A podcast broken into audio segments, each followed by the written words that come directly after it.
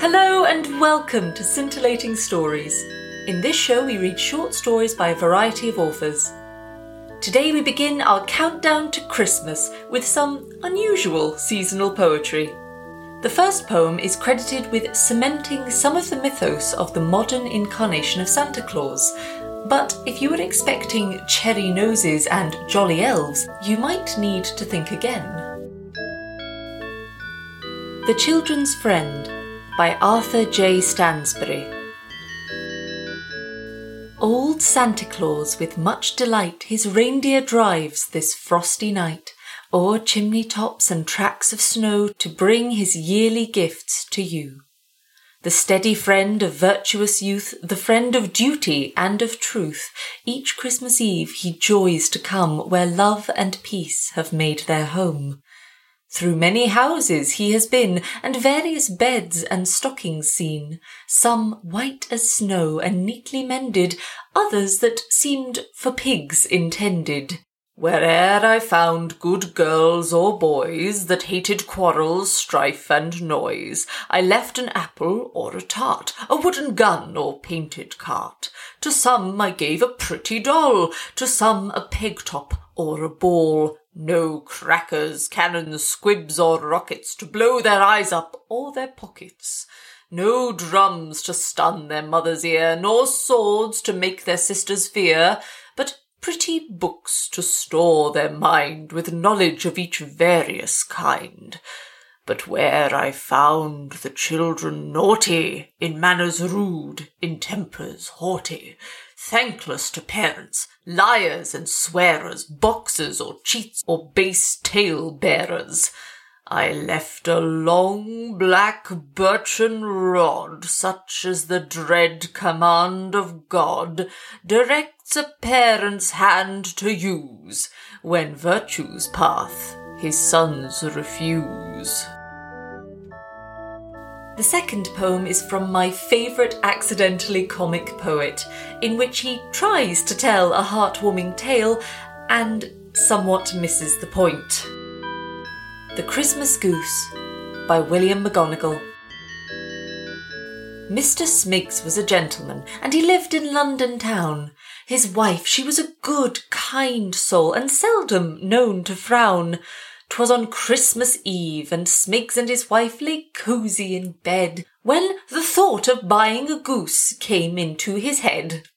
So the next morning, just as the sun rose, he jumped out of bed and donned his clothes, saying, Peggy, my dear, you need not frown, for I'll buy you the best goose in all of London town. So away to the poultry shop he goes, and bought the goose as he did propose, and for it he paid one crown, the finest he thought in London town. When Smiggs bought the goose, he suspected no harm, but a naughty boy stole it from under his arm.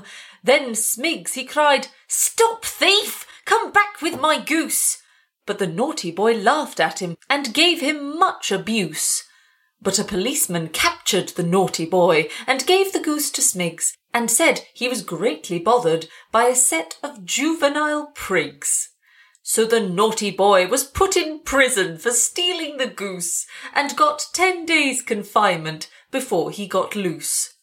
So Smiggs ran home to his dear Peggy, saying, Hurry and get this fat goose ready that I have brought for one crown. So, my darling, you need not frown. Dear Mr. Smiggs, I will not frown. I'm sure 'tis cheap for one crown, especially at Christmas time. Oh, Mr. Smiggs, it's really fine. Peggy, it is Christmas time, so let us drive dull care away, for we have got a Christmas goose, so cook it well, I pray. No matter how the poor are clothed, or if they starve at home, we'll drink our wine and eat our goose, aye, and pick it to the bone.